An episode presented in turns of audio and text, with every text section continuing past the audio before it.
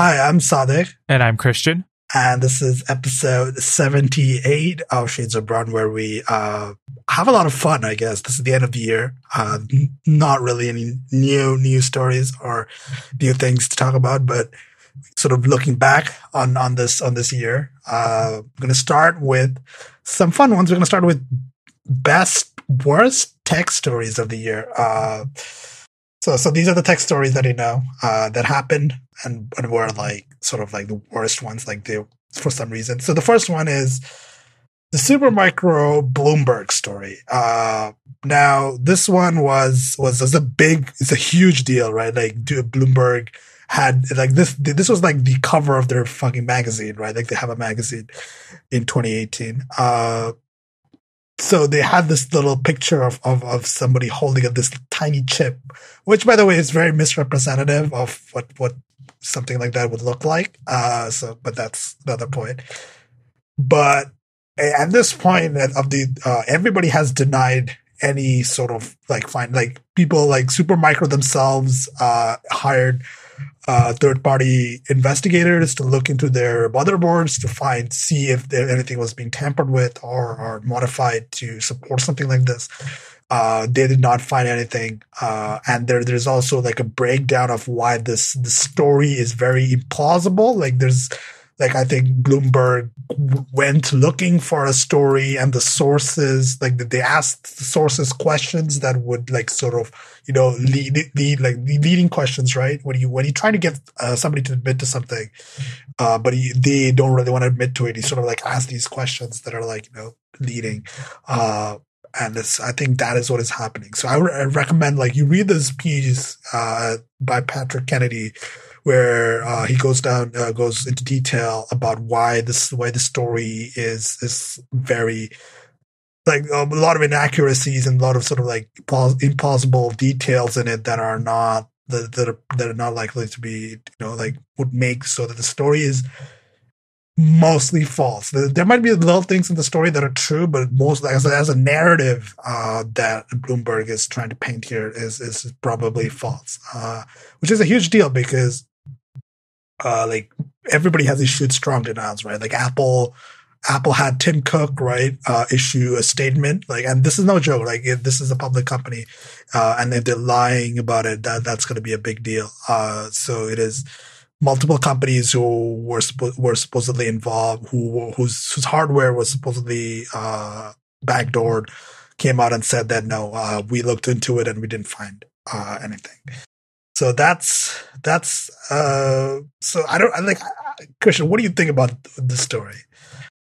This story I feel like it's it is what happens when you try and write about technology with the assumption that you're writing for people who don't know anything or care about it. So you have to take things out of proportion and you have to uh, simplify things just so your audience understands when I don't think that's actually the problem. I think people are fairly capable of understanding some technical concepts. It's just that um, most technology, as we see, as we'll see later on, as we talk about other companies, no one wants to explain how anything fucking works. So it becomes very easy to run a story like this, where there might have been some, you know, faulty controllers or some tampered controllers that shipped on a motherboard, but because you don't want to be like, oh, um, this one chip that it's only supposed to carry data you know between like two two uh like a CPU or something or like you know like it's just intercepting some of the memory that's sent to RAM right? Like you don't want to explain that so you're like it can steal all the information on this computer and we have 10 national security sources who got it right? Like it's it's a narrative it's a it's a narrative chasing a story and not a story chasing a narrative and, and the, the weird part about this is Bloomberg is sticking behind it. Like they have, like the multiple denials, multiple third party sources have said this is most likely false. And even one of the sources in the story, uh, was on a podcast said that, uh, they, he was essentially mis, sort of misrepresented in the story about what he said, right? Uh, and, and that's what it feels like. Like, and I, I don't understand why Bloomberg is standing behind it. I, I would imagine at this point, if they admitted that they fucked up, it would be a huge embarrassment and, uh, that would basically destroy the reputation of the publication. uh, and they would be like legally liable probably for defamation suits in jurisdictions that have those, right? Uh, so it is like you know because like this stuff like this causes like you know stock market stock like if you're a public company your stock would probably drop uh, or things like that. And American companies are likely to sue in court for something like that. So, yeah, like it's it's, it's kind of it's it's kind of weird. The next up we have uh, rest in peace, I guess, or I, I don't know if you're celebrating or actually sad. Uh, Google Plus is shutting down after not one but two data breaches. There was another one, right, that recently happened.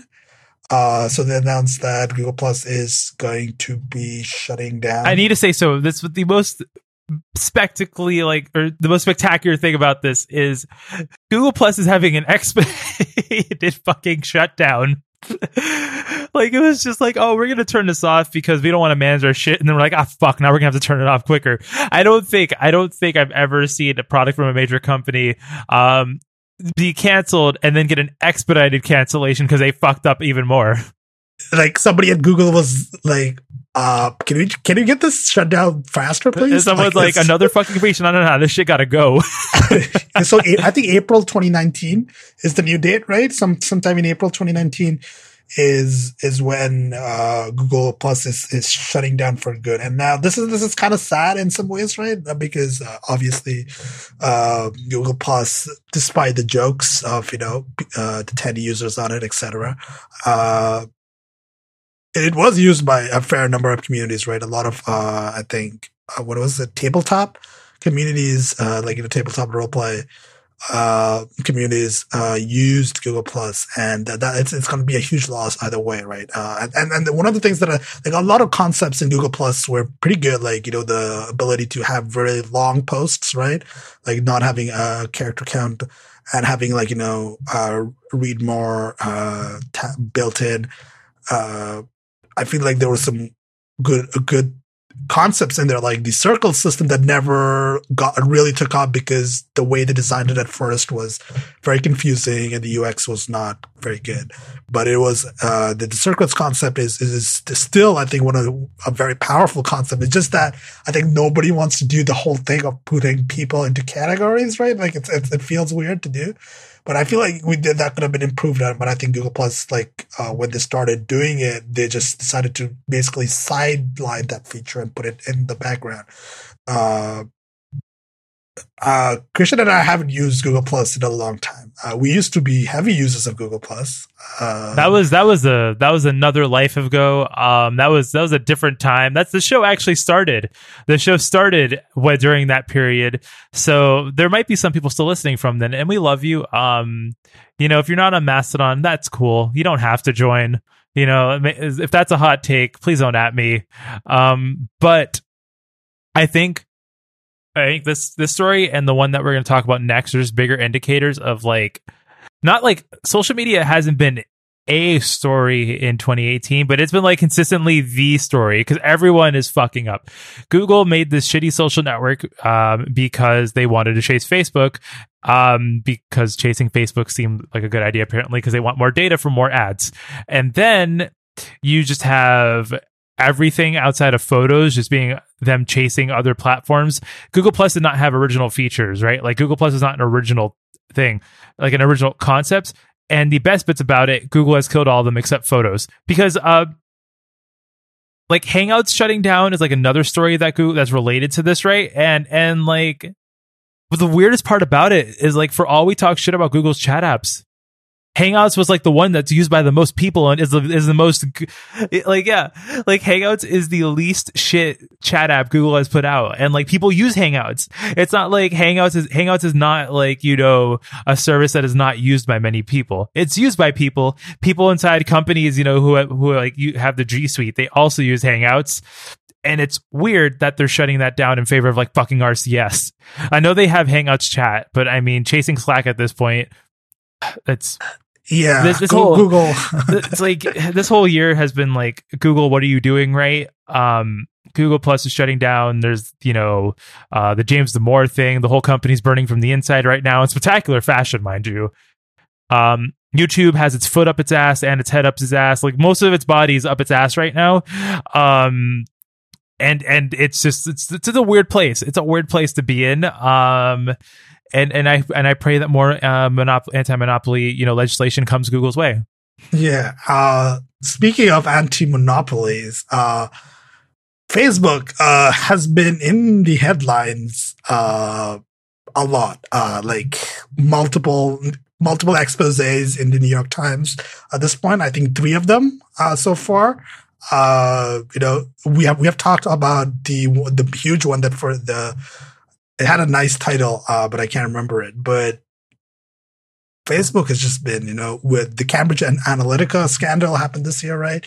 The uh, the, the the the New York Times articles about how uh, the executives think and how Mark Zuckerberg asked everybody to use Android in his executive team, which and then like great. the most recent one, right, where um they just gave data, they let like Netflix and Spotify and Microsoft just read all your messages and get a bunch of your private data in the name of you know whatever their agreements were. And the best part about this story, it's like these, co- like I think Netflix and Microsoft were kind of like, oh shit, we didn't even know we had access to this with the APIs they gave us, which I probably is a lie, but like I wouldn't be surprised because of how open Facebook is being with sharing people's data.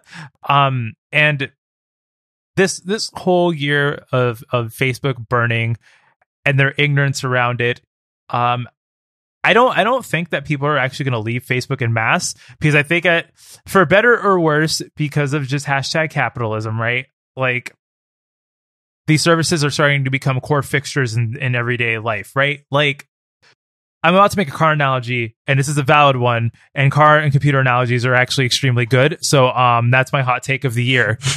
so, uh, please don't at me, Sadek. oh my god! Specifically, you, I know he's complained about them, but like, you can't, you can't like tell people to like just make their own cars, right? And like, and like you know not buy them from manufacturers. And I and I'm starting to feel like moving off of big services is kind of the same thing. Um because at the end of the day if someone quits Facebook where do they go? Like and please don't tell me fucking Mastodon because they are not used for the goddamn same thing. They are not similar services. You could be like oh go to PixelFed uh PixelFed's a fucking beta right now, right? Like, like this is no disrespect to the Pixel Fed developer, but like that service is not ready to take the kind of scale that like Instagram or Facebook has. Same thing with like mass and audio services. Like decentralization is great, but part of me feels like when that is not the solution to Facebook is fucking up. The solution to Facebook is fucking up and treating its users like shit is to regulate it and to fine it and to hold it like accountable from a government standpoint. The solution is not, uh, whoa, man, what if you just ran a server and take like a hit from, from a, from a blunt? like I mean, and and like I say this of love to people who run their own servers and do that, but I the more the more this year comes to close, the more I'm kind of like falling at it just like becoming disillusioned with the idea of like the decentralization because I think it's great in theory until we pass a certain threshold and th- certain technical bar where it no longer becomes a good idea for people. It it doesn't solve problems. It, it has its own problems. It shares problems with places like Facebook because there is actually nothing in like Mastodon or Diaspora or all those that are stopping Cambridge Analytica from happening again. No. Your Mastodon instance owner could just be like, "Oh, hey, what if I just send a zip of you know my whole database to this company so they can you know process it for their for their algorithms or some shit like that, right?" Like, there's nothing stopping that. There is only the trust of users, and because we're it's so small scale right now, and everyone kind of knows each other, that's fine. But once you move past like a town or a village and you go into a city, you need more. You need actual structures and you need regulations, which will not come from like the indie web and will come from government bodies. But you know, I mean government's fucking a mess right now. But it's at the very least, I feel like heavy-handed regulations coming Facebook's way. Um, probably for the bad reasons. Probably because every conservative thinks Facebook is, you know, going after them. When in fact, conservative media scores far better than any progressive, even like shitty centrist progressive media. So I still think regulation is coming, and I think that's the outcome of this because they just keep fucking up over and over and over again. And you can only go so far up your ass until you're like, I don't actually know where that analogy is going to go. I don't know. I don't need to complete that analogy because I don't know where it's going to go. But the oh. point being, Facebook's year has been spectacular. It's been like a really fun train wreck to watch, but also horrifying at the same time because because you don't use Facebook, Sadek, because you're you're you're lucky enough to not use Facebook, and most of your friends are like on Discord or Wire, right? Yeah, which is I, on the other hand, yeah. I like can't, right? Like I there are people I talk to where it's either like I use 10 different chat apps, right? I can do if I if I wanted to stop using Facebook Messenger, I would have to use Line, Kakao Talk, um maybe Skype for one person, more Discord, I guess, right? And, or instead I could just use Facebook Messenger and iMessage and maybe like Telegram. And it's like is Kakao Talk really that much better than Facebook? Is Line that much better at Facebook than how they're doing with their data? Is like it's it, we're on we're on you're on like a sliding scale of marginal shittiness, right? like, Sliding- you're- sliding scale. Yeah, it's pretty like much. uh, you have wire and signal and then outside of that once if you're not like fully end-to-end encrypted it doesn't fucking matter if like they're not facebook if at the end of the day they can exactly do the same shit facebook's doing. No which is why like facebook's year of just shittiness has just made me you know it's just it brought it's going to bring us more regulation which is the good thing and the right thing. And that might make it so that people just stay on facebook because now it's less shitty which you know for better or worse maybe is kind of the point right? Like i i mean like i don't know. Like, like once again this is no judgment to people who don't want to use facebook or find that their policies are just too you know not not friendly to queer folks or anything like that. Like that there's there's those are valid reasons. But i don't think for like the broad for most people that it makes sense to just say fuck it and join your local gay mastodon instance. Th- th- there's there's an argument to be made that the the whole concept of Facebook is is bad by itself. Like it cannot be improved. Like it is a failed, uh, failed sort of like you know idea. Like the whole concept of connecting billions of people across the world in one with, with one service is is a failed idea. Uh, and we we starting to see the ed sort of like the the issues that crop up with that, right? The the the lack of moderation that uh, that ensues because companies will not will not pay will definitely not hire enough moderators to even I don't even know if it's possible for a company to hire enough moderators to moderate a billion plus users, but that that's another thing, right? I I don't understand. I don't know if Facebook is sustainable long term, like Facebook as a concept. Uh, well well the thing is right like i agree. So i want to just say i personally my my view is that um connecting the whole world is not that great of an idea and then doing the more decentralized um federated out system for these services is a better way to go. I think that you know geographic places having their own hubs and then you know interest based places you know sort of digitally having their own hubs if we like sort of spatially map it out is is a better way to do it. But we live in a world where multi- where billions of people use Facebook and we have to deal with that, right? Like you don't you don't walk back billions of people using Facebook, right? Like you can't once you for better or worse, if the roads in the city are privatized or they're public, you still are now replacing a bunch of nature and potential housing opportunities with four way with four lane wide highways, right? And you don't just turn that into trains, right? You don't you don't go back from that. You kind of have to build around it and you have to like make that shit work.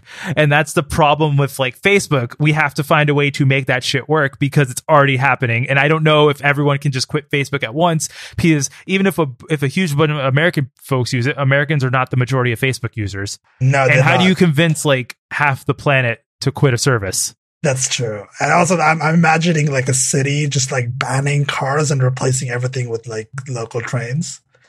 Uh, That would never happen because people fucking love cars because I don't know they weird because like pri- ownership of property is like a weird thing that we're taught to be proud of. Culture fucking sucks. God. uh, uh, I mean, yeah. I, that, I was trying to segue to uh, the next topic, but that, that was that was not a great segue. Uh, we're going to talk about uh, video games, uh, but not not video games that suck. Uh, we're going to talk about that a little bit later. I'm going to start off with some good video games. Uh, the first one is is on my list. Uh, so this is this is like my game of the year for sure. Uh, it's Forza Horizon Four. Uh, uh, like I like I, I don't even know how to like it's it's so good I don't even know how to say, describe it. Like it, it feels good to play mechanically. Like the, the systems are really good. The world uh, is very beautiful, and, and, the game does not take itself seriously at all. Right? Uh, it's having a lot of fun with itself. Uh, it just released another uh, an expansion, which is which is good. It's just more Forza Horizon Four, so I'm good with that. And yeah, overall, just like a, a, fantastic fucking video game, which is, and also no loot boxes. I, I, should just like mention this, like there are no loot boxes. Uh, so you know, uh, just saying. Uh, Christian, what do you think about Forza Horizon 4? I think I know you also played that. So, um, so I've only played three games that were actually released this year. This year, so this whole section about video games goes to Sadek because uh, this year has not been a gamer year for gamer, me. Gamer. So, um, so uh, Forza Horizon 4 is honestly one of my favorite games as well, just because I the racing genre for some reason i don't even think people are burnt out on it i just think mm. companies fucking suck at making them now yeah, yeah like it's, it's weird true, like yeah. a good racing game does not go out of style right like i understand there's like a there's burnout with like you know team shooters now or mm. maybe like military shooters but yeah. racing games are always good i I, I think what happened is EA killed Need for Speed, right? Uh, EA, fuck you, uh, uh, killed Need for Speed. And then there are no other good franchises that are like, like the big racing franchise, like Need for Speed was one of them. And that is basically dead in the water because, you know, EA and, uh, the, uh, Ubisoft released the racing game this year, but nobody cared, right? Uh, the Crew 2 came out this year.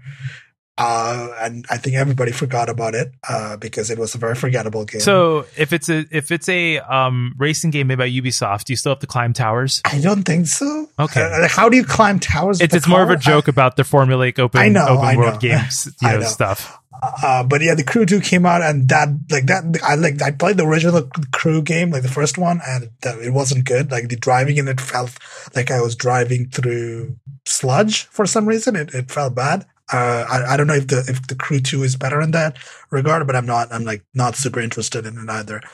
Uh, so nothing else. Like racing games are sort of like other than like extremely realistic simulators like uh, Assetto Corsa or something like that. Uh, like the Forza series, like the Motorsport and the Horizon games are like basically the only big racing franchise left at this point that is like you know successful and you know not totally shit uh, which is which is kind of sad because you know racing uh, used to be a bigger genre, like arcade racers, like you know Burnout uh, uh used to be huge, right? Uh, Need for Speed.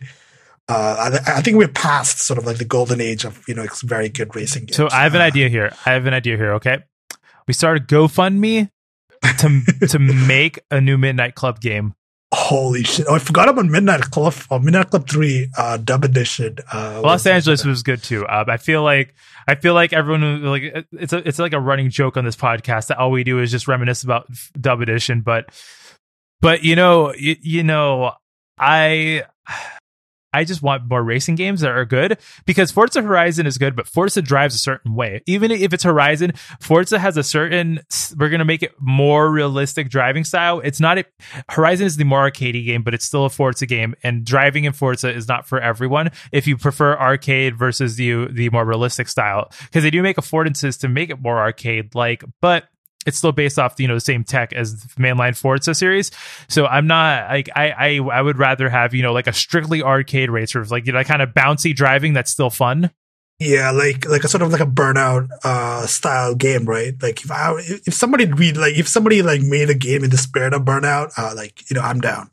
Uh, that, that, that that's that, that that would be something I would be very interested in. I mean, honestly, can we just get like EA loves reselling us old content. So why so why can't no we, we need a remaster of Need for Speed Underground 2. I don't know oh why that hasn't god. happened yet. I'm being serious. Oh my god. Why they probably lost the code for it or some stupid shit like that. Uh I don't think EA cares enough about Need for the EA obviously does not care about yeah, all EA cares about is like releasing a franchise, like uh, like uh, like putting out a game and it doesn't sell, and then they, then they shut off the studio. Like that's what EA does.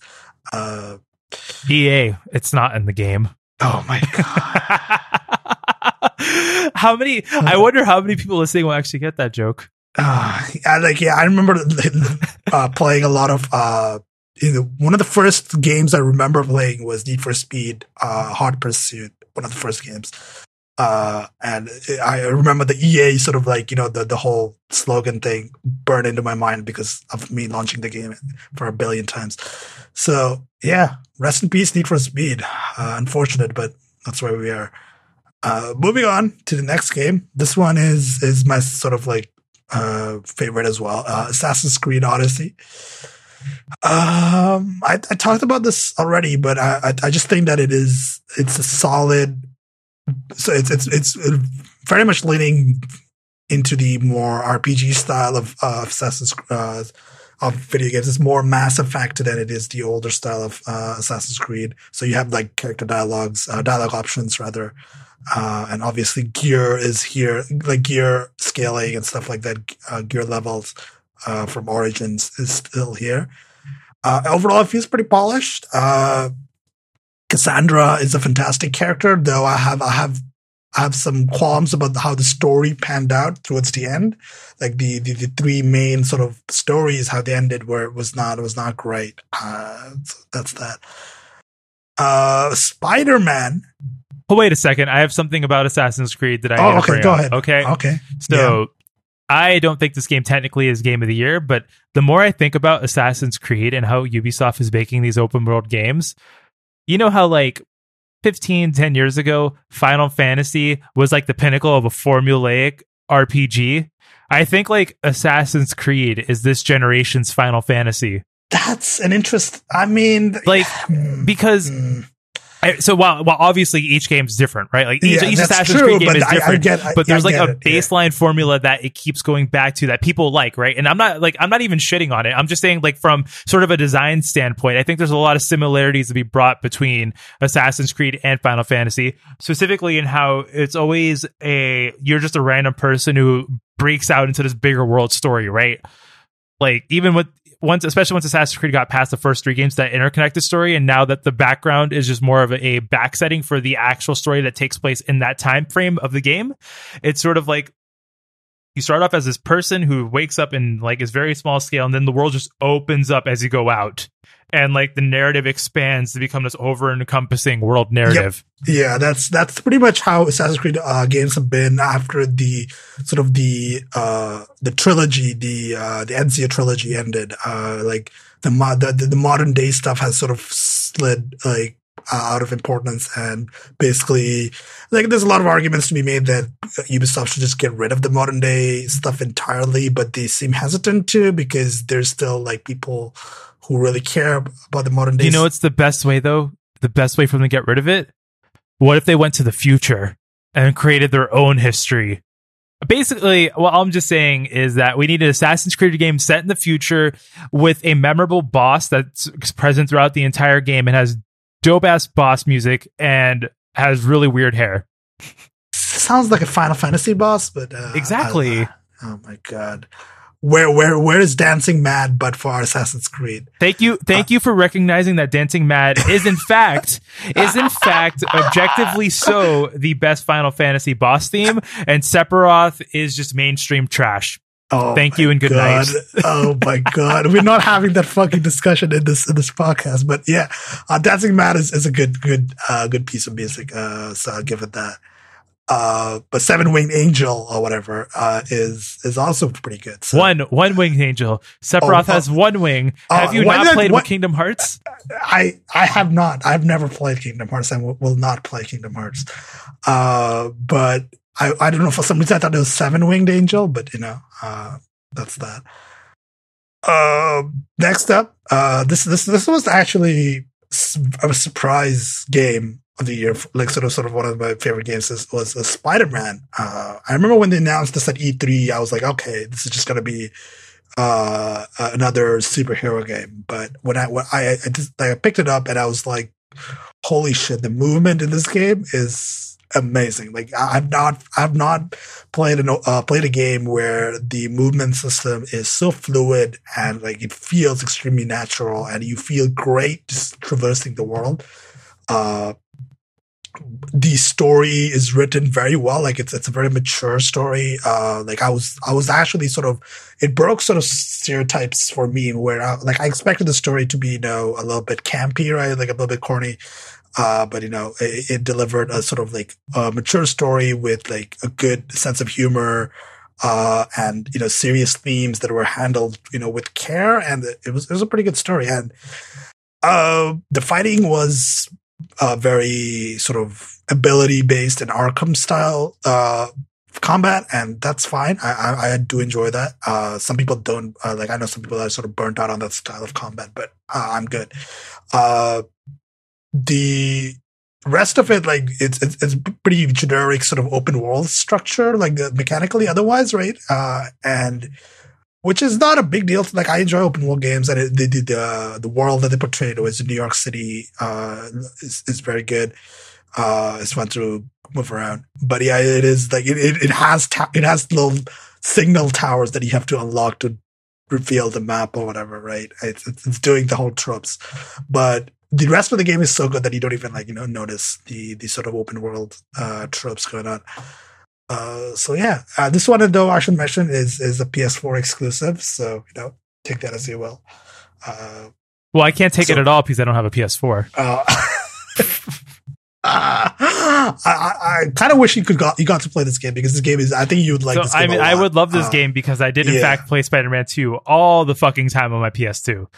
And if it's a better version of that with the web slinging mechanic, that's all I care about. That's all I need in my life.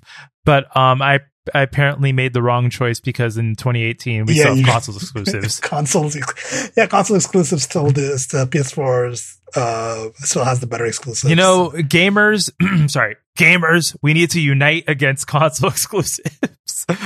Rise and grind, gamers. Let's get this bread. moving on to another con- moving on to another console exclusive. Uh, this time also PS4. Uh, God of War, uh, or as I like to refer to it, is Dad of War. Uh, is to be honest, like I think this game was very good, but also at the same time, I don't think it was very memorable for me personally. Like I think it's because how early in the year uh, it came out, uh, sort of the way I played it. Uh, like I like I remember some story beats that were pretty good, uh, and sort of the interaction between Kratos and his son uh, are very well done, and it's a very mature story, and the sort of the general narrative, uh, the the world, like the gods, uh, is very well done. But like from otherwise, I like I, I think it's just a very good game that I don't remember much of at this point, which is is interesting. Christian, do you have any thoughts on God of War? Have you do you like God of War? Have you played any of the other games? I've never played a games? God of War game, but all, okay. um like games I played but don't remember much about is should be like the name of my Steam library. Oh my god. Uh, like I remember the only God of War games I played was was the one with the ones on the PSP, right? Uh, Weren't those remakes? Were, I know there's like one game that came up. I thought the rest were remakes I, of the originals. I don't remember if they were remakes or not, but, but I they were very good games. Like uh, the PSP versions were pretty pretty damn good. I played there were I think two two games on the PSP. Uh, I don't know if they were like if they were original stories or they were like side stories or they were remakes, but they were very pretty good games. Uh, but I wouldn't like I'm not like the thing is the this God of War game is like mechanically completely different from the way the older games played. Right? It's it's a complete departure from the way the characters are and sort of the way the combat is. Uh, so it like uh, like when people when they showed this game off for the first time, everybody was like, "Wait a minute, this this this looks very different from the way God of War used to be," and and, and I don't think it's a bad thing. Uh, the old way of God of War. I don't like I picked I have like one of the remasters on PS4, like of God of War 3, and I tried to play it and I was like, I'm not in like I'm not enjoying this anymore. Like I used to be able to enjoy that a lot more when I was like a teenager, but uh, these days I don't know it just lost its appeal, like that old style of uh, God of War combat. But yeah, that that's uh, I would recommend it if you have a PS4, like God of War, Spider Man, like very good. Like if you like comic book story, if you like Spider Man, uh, I think you should check that out. Uh, and next up, uh, this one is pretty late. This one I just started playing, uh, four hours in, is Hitman 2, uh, in the same style as, Hitman 2016, right? Uh, excellent game. Like the new levels are very well done, and it, it continues improving on like the formula that they ha- they started with uh, in 2016. Like, yeah, it's just like it's it's just a very like it's it's it's a video game that knows it's a video game and doesn't pretend to be anything deeper than that. It, it just it just does the it just does the sandbox. It does the whole like you're in a little uh, clockwork machine thing and you just get to mess around with the parts sort of thing. Uh, Okay, so. I I have a question here. yes, You've you've only played this for four hours. I need I, we need some hashtag accountability because how does this hold? How does four hours of playing one game get it onto the best games of the year list? Like I'm just I, I I'm like I'm, I'm more it's- it's- I'm it's- interested in okay, how, you- so how you, that thought process few are, few sort of points there. Uh, first is like I don't I don't think time played it, like the amount of hours is is like necessarily relevant. I think Hmm. because uh, it is like the amount of enjoyment you get out of it is, is is something also to be considered. But also like I just like I the Hitman was like guaranteed to be a success for me because it was like when I played 2016, uh, I was like, this is, this is fucking great. So I just picked up Hitman 2 and I, I imagine it's, it's, it's like mechanically it's very similar, but there's just like subtle improvements in how the UI is and the UX and like sort of like the general, like they have added some features where you can like, you know, hide in like in terrain and stuff like that. Uh, and small things, but it is base, it is basically Hitman 2016, but a slightly uh, improved version of it, right? They even have the old levels from, uh, like 2016 in this game, right? Uh, if, if you own the 2016 game, you also get the levels with it, with, with Hitman 2.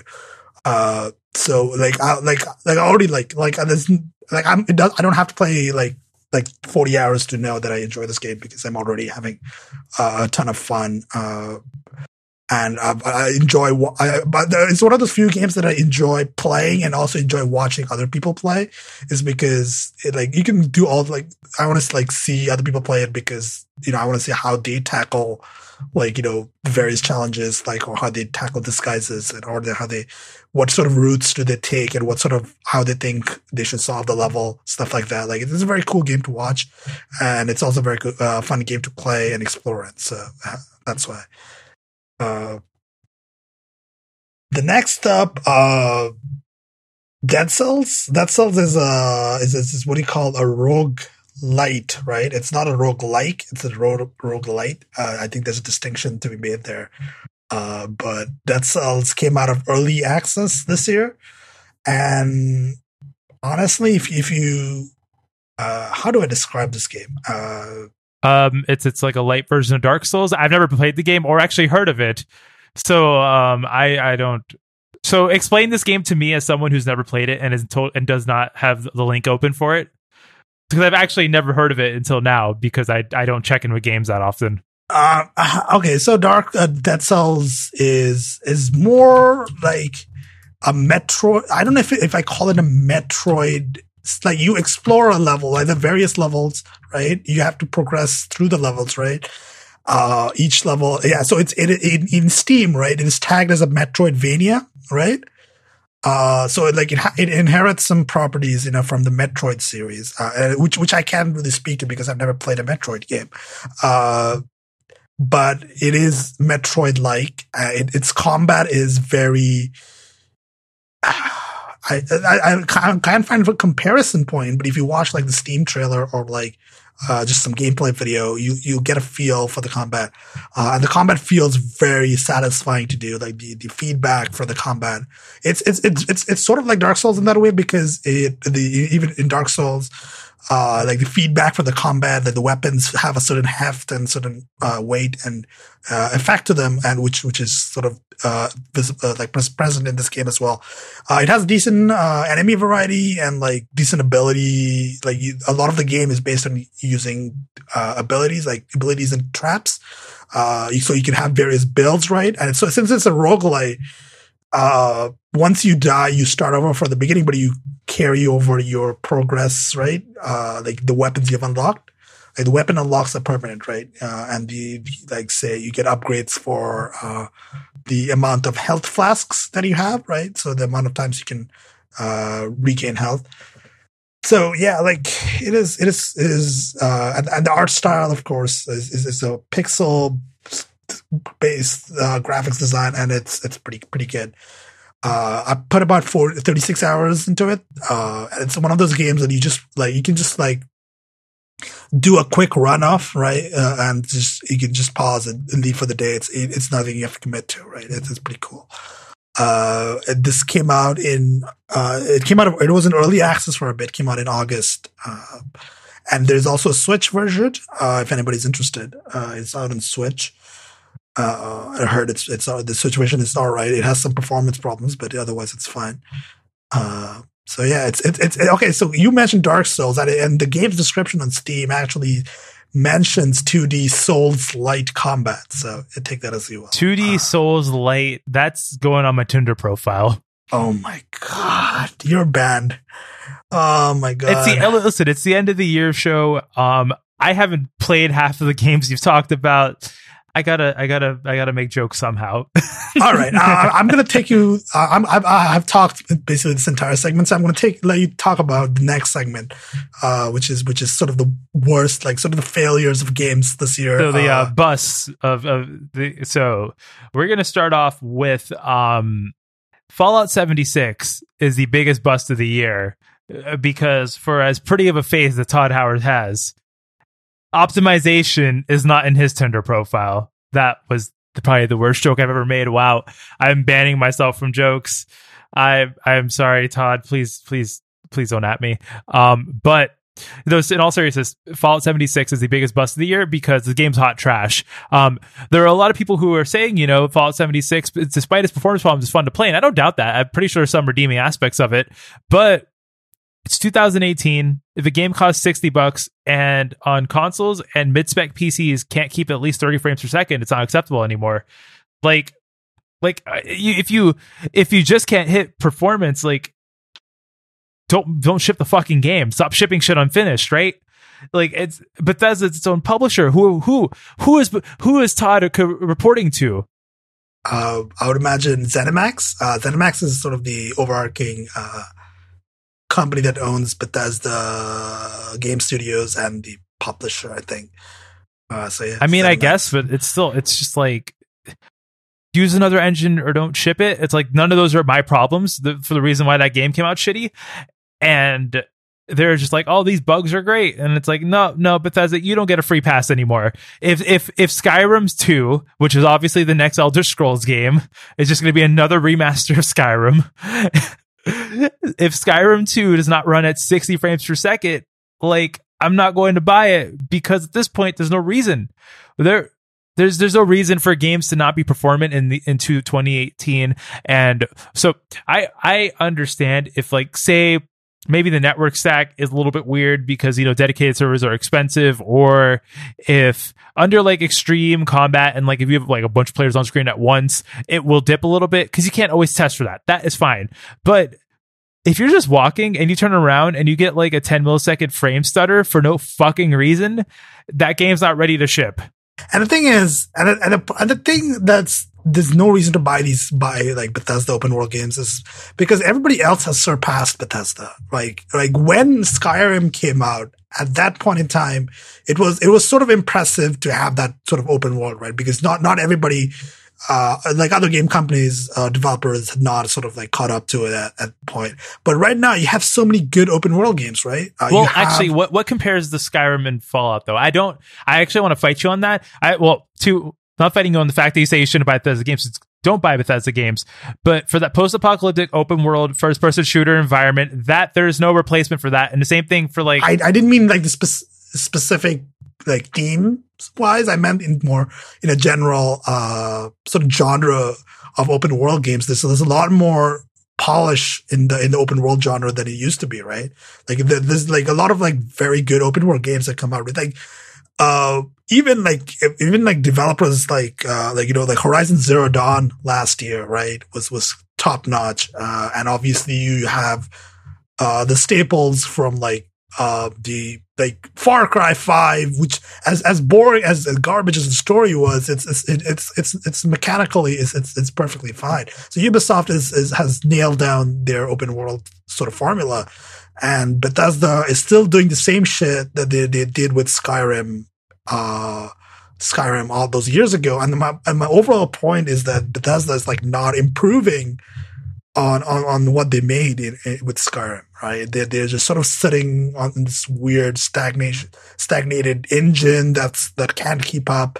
Uh, and is, is not able to make the transition into their the always online sort of world that they want to make. Uh, so it's like um, Bethesda is a lot like the next bust of the year, which is Telltale. They can't improve their engine, and they're repeating the same formula over and uh, over again. And they went out of business. Oh. Mm. Uh, yeah. So I don't know. Like I don't think. well, firstly, I need to yell about um, Telltale as well. I just want to yell about something real quick. Is that um, funding for the last season of The Walking Dead has came in, and uh, apparently the new episodes will be coming out starting next year. But as far as I'm aware and what I've seen from Twitter, uh, they still haven't been paid severance and owe dues to the people who got fired from Telltale. So, uh, fuck Skybound. Yeah, uh, yeah, that's that's that. It's unfortunate. It's it's one of the sort of sad. Like we talked a lot about video game labor. I think the last couple weeks, uh, where we talked about the video game union uh, and sort of Rockstar and sort of uh, like the uh, like the the Kotaku story uh, and stuff like that. So it is important to remember like like a lot of labor related stories this year as well. So the so go read those, take a look at those.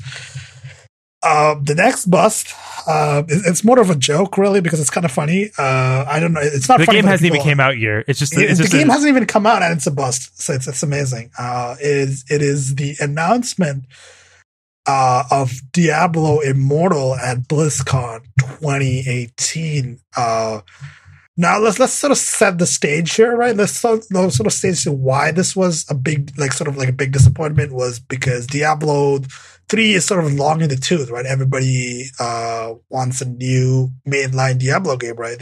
Everybody wants Diablo four uh, or whatever. Um, and instead, we get instead Blizzard announces a mobile game right?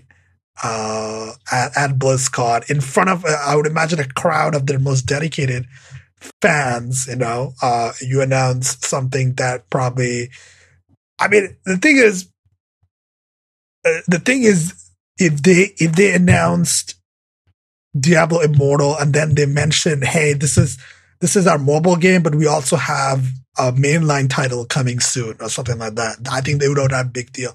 But the, the, the, thing that sort of made this really bad is it sort of turned into a joke is, is like the, the presenter, uh, at BlizzCon was visibly like flustered and angry and like I don't blame the dude. The dude's the dude had a very uh, unenviable task, which is he he was up on stage trying to present this game, right? And he was trying to sell this game, right? and none of it was landing. Like the crowd was dead. Like the crowd was not crowd was was not pleased and they were not clapping uh and please clap please please clap for our mobile game. Uh but yeah and and the guy was just was just you know I, I like i'm not like i'm not like blaming the guy for getting angry or anything like that's i think that's a pretty normal reaction to that. Uh uh and like and, and one of the things that made it a big joke was was was uh, was the guy went like I think at the end of the like uh, there was a Q and A session I think at the end of this presentation, and one of uh, like uh, and and the guy just went, "Don't you all have phones?" and that is is I think the the meme the Blizzard games uh like every Blizzard subreddit uh is talking about is, is don't you all have phones uh, in reference to people not in, not liking this announcement uh, and I remember like the, like there was somebody at the Q and A who literally went up and says like, is is this a big joke? Like, is this a troll? Is this like is, is Blizzard trolling us? Is this this? And yeah, that's that's that's Diablo Immortal, and it hasn't even been out. It's in development by. Uh, there's also like far controversy about the developer stealing something, but it wasn't actually true. Uh, well, no, the controversy is that this is like this is like a reskin of one of their previous games. But the problem is all of their games look like reskins of their previous games. Oh my god. Um, so that it's being developed by NetEase, which is uh, which is Blizzard's longtime uh, partner in China, right? Like the NetEase is sort of like their Chinese partner because uh, like when you if you're publishing games in China, I think it requires like some sort of uh, partnership with uh, with a Chinese company. Well, I think So it's like it's more efficient, right, to have a partnership of a Chinese company. Yeah, that's true. Yeah. So the NetEase is Blizzard's longtime Chinese partner. Uh, so NetEase is the developer of Diablo Immortal. Uh, and there was a, like a, yeah, like, yeah, so that's, that's that. Like, I don't know if, if you have anything to say about Diablo. Like, I've, I've, I have no interest in Diablo. So like, it, it, this story is basically uh, all about the jokes, but you know, I uh, um as someone who is not religiously and morally against mobile gaming, like I think a good portion of our audience might be, and I think like in general, a lot of uh, PC gamers are oh my God. like I know I I, I mean I'm I'm like half shit posting because they're like half joking because we were just kind of talking shit this episode, but at the same time, I don't think mobile gaming is inherently bad. Like for example, the new Supercell game Brawl Smash or Brawl Stars is actually fun to play, even though it is very gacha in terms of its uh, mechanics. But it's like it's still a fun game to play, and I actually this game looks like it will be a fun little thing to play and i'm not against playing games on my phone so i'm actually okay with you know trying it out when it comes out. And i do think that even if it's developed in partnership i still think that blizzard has a certain quality standard with their games that even though they drown them in um you know microtransactions it's still like you know it might be pretty fun. But um it's just the presentation was just was terrible and yeah, the whole it- story it- was it- just kind of it's funny just it, it's just that yeah, the present the sort of I think the the whole PR it's it's a PR disaster, right? Like we we don't even know the game's not out yet. We don't know what like what like what it's gonna be or how it's gonna be when it comes out, etc. But like the whole like the whole initial PR disaster was was poorly poorly timed, right? Like the way that it was announced at a, at a cr- at a crowd that was not going to be receptive to it, right? Uh, that was that was definitely the wrong crowd to announce that to, right?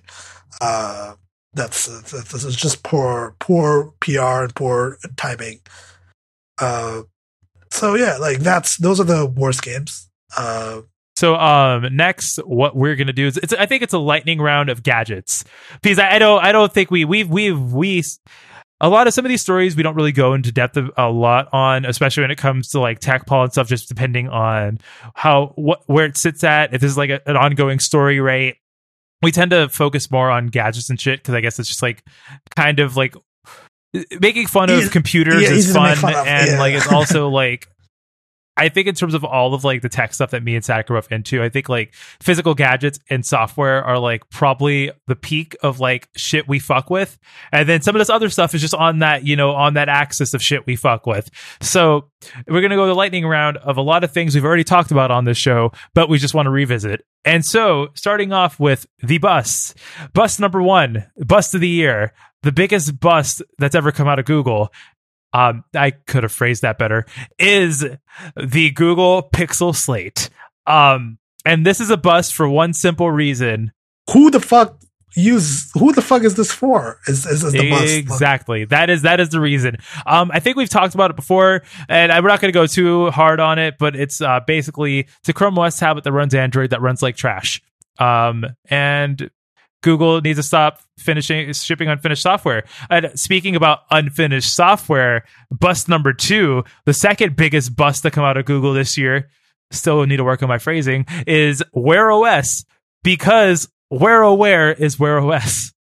Wow, that's Oh, I think- wow. I think this is- we're scraping the bottom of the barrel for jokes. To, to, to be a bus, I think even Google doesn't care about Wear OS enough to be called a bus. Like it's like it feels like Wear OS is barely existing, right? It's just like I don't even like Qualcomm released like some rebranded, some old Snapdragon chipset for for Wear OS this year or some shit. Did, did any new devices come out? That, that I were- think like one or two new devices came out, but it's still all trash. The software is still not great. Um, and Google doesn't want to pick a Pixel Watch for some reason, even though um, no one's going to make a good Android Wear device. Oh, I'm sorry, Wear OS device until Google makes it, and that's why it is a bust. Now, our next bust is uh. Facebook's been has has been a year of bust, but this is their this is their hardware bust. Their hardware bust is the Facebook portal device. Two of them, the small one and the big one, are both bust. And this is because no one wants physical hardware by Facebook, especially when uh, it has a camera on it, and you know uh, Facebook promises it's not going to abuse your privacy, but it might. Yeah, but but we found out I think shortly thereafter that it, it did you know sort of spy on you in, in certain ways. Uh, and also it followed you around, which is just a tad bit creepy. You know, just maybe maybe don't launch a product uh, with a camera that follows you around in the in the same year that you have the massive. Or I mean, scandals. like in, in general, maybe don't make cameras that track people around, but that's just me. Um, speaking about something that keeps tracking you, even though they say they're working on it, Microsoft and Windows 10. Windows 10 is a bust for this year because every Windows 10 feature update that has shipped this year has broken something and been delayed. The October update, remember how that turned into the uh, November, early December, December update? update. and then earlier in the year we still had problems so um yeah like windows 10 i think it's getting better but microsoft needs to take an apple like year and just really focus on software quality which i think they are i think there are but um what that means is hire qa testers microsoft yeah, and also remove my people. I think they're removing my. no the my people is going away so Oh, God. um Thank God. can we pour one out for my people poor one.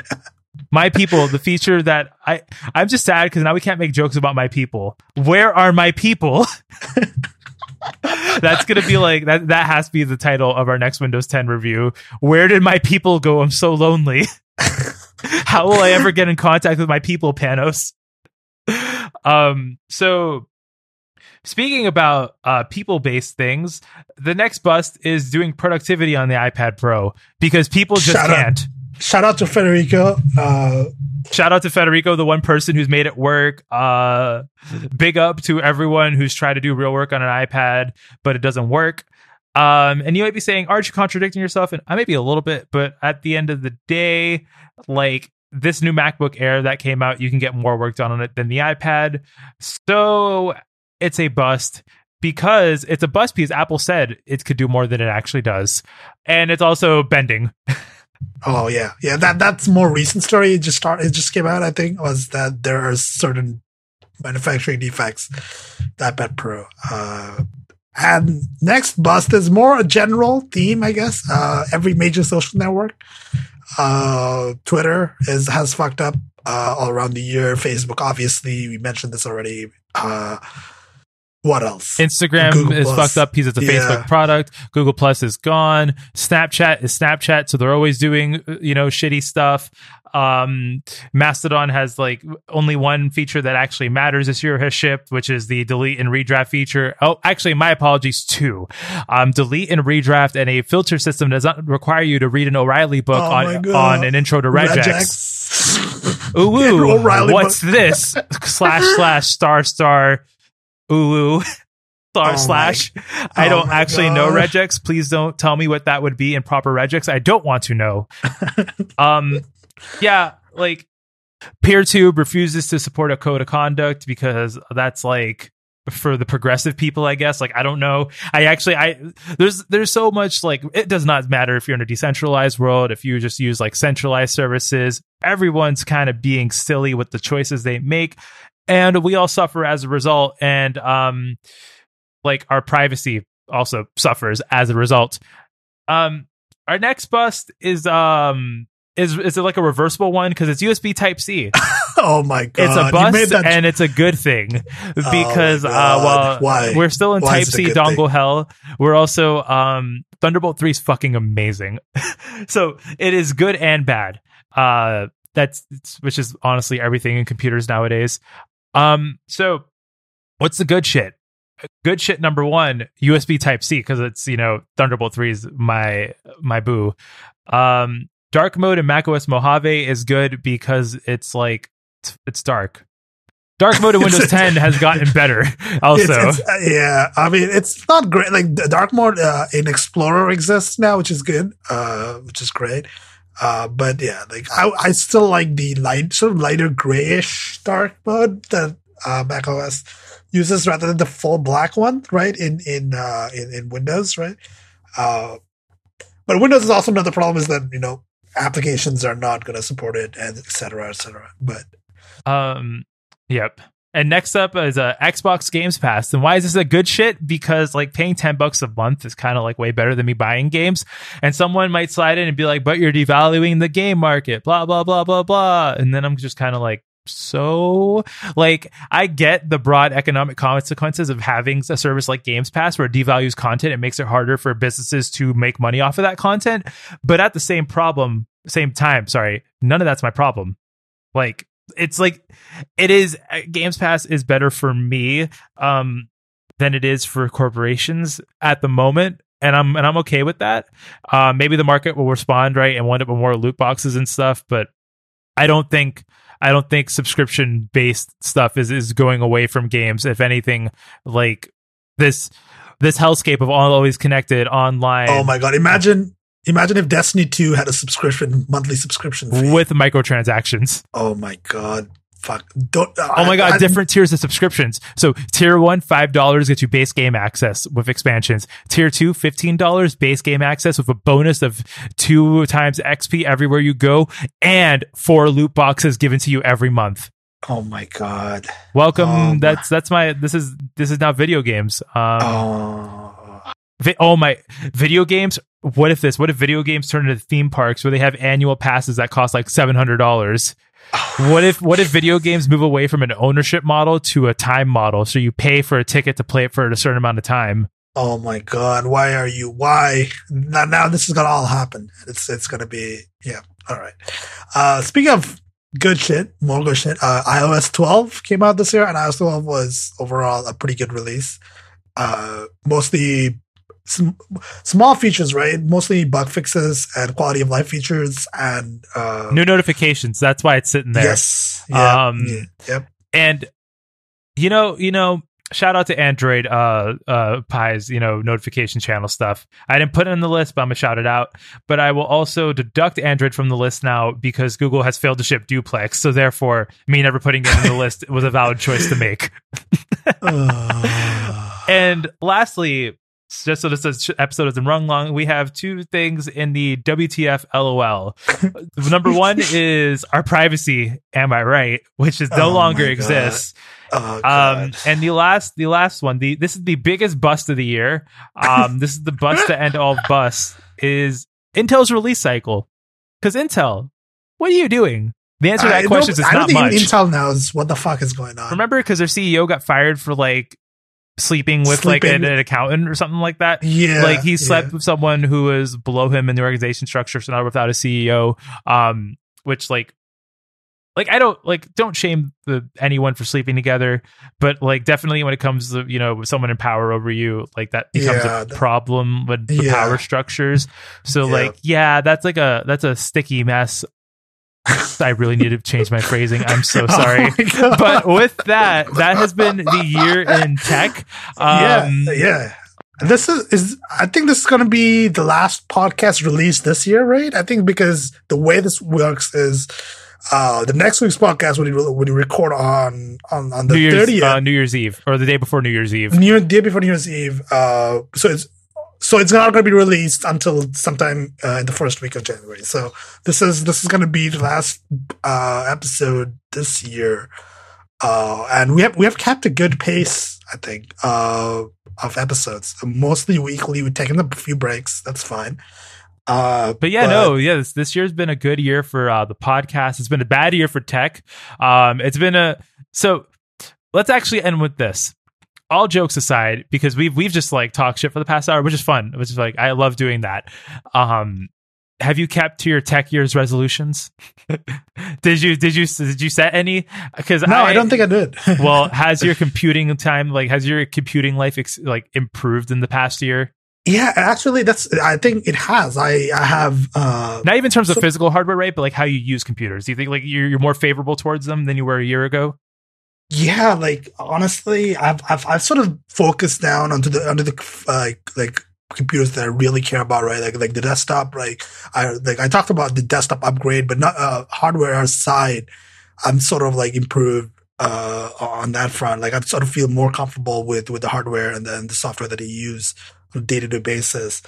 Uh like yeah, computers like I'm not uh, like I I think it has certainly improved uh a little bit. I don't think it's all bad. Uh, I'm still on on the side of portable computing. I'm still like I'm still confused as to what to do with my laptop because I barely use it anymore because I don't need to, uh, etc. Stuff like that. But that's that's another discussion. Uh, so, question: How about you? How how do you feel about computers this year? So my 2018 computer resolution the computer's year's New Year's resolution, the fuck I want to phrase that, is improve like how I use them. So like stop adding more or new things into the mix and just make better use of what I already have. And to be fair, I have. I rarely I have no social media apps on my phone. Um I mostly have like productivity ones and a couple like video apps and I I think like cutting frivolous bullshit out of my time, which there is a time and place for frivolous bullshit, right? Like that's fine. But for me, I've always like I've turned my computers more into like a place to fuck around with to being like something that's task oriented, right? Like there's like there's I I have the I have a workflow set up and I have like software that'll let me do what I want to do on my laptop. And when I'm on my phone, I have I have a I have like workflow set up and I have a way that I'm really comfortable working with to get that done right and it's efficient. And I think, you know, building that out is something that's really good. And that I'm kind of speaking in vague terms because that's different for everyone, right? Like you use your stuff the way you use it, and you might have different keyboard shortcuts for stuff. You might use your phone differently. You might be okay with 10 million chat apps and not just like one chat app, right? Like you might you you it's it's all about how you want to use it, and I feel like taking taking ownership and more control of how you use your computers versus letting them like just sort of I don't want to say like control you, right? Because they don't really control us, but I think they sort of they by design um, try to teach us some behaviors that might not be the best or more efficient way to get something done for our own specific ways of working. And I think sort of reclaiming that and finding your own, uh, you know, like workflows and and styles of working within you know the computers you have is better and will make your time using them more fun right like i i I don't know. Computers are like shitty, but also great. And uh I fucking hate this industry. Like just honestly. Yeah. I, I, I enjoy I enjoy software, but like the tech industry I hold no love for anymore. Um but with that though, I think I think we're good to wrap up. Like um have have a good new year. Um, yeah, before we go though, uh we should mention uh, two shades of brown.com, obviously, uh, where the podcast and the, and the show notes are going to be uh, contact at two shades of brown.com. Uh, send us feedback. Uh, and you can find me on Mastodon at static safe at mastodon.zombocloud.com. And Christian, where can people find you? People can find me online. And because even though I talk trash about Mastodon, because it's centralized, I cannot be banned ever. Um, at, uh, chose find at 10forward.social for the end of time. I will be on that. Um, but until next year. Yeah, until next year. Goodbye. Bye. Oh, this whole episode has been an hour long shit post.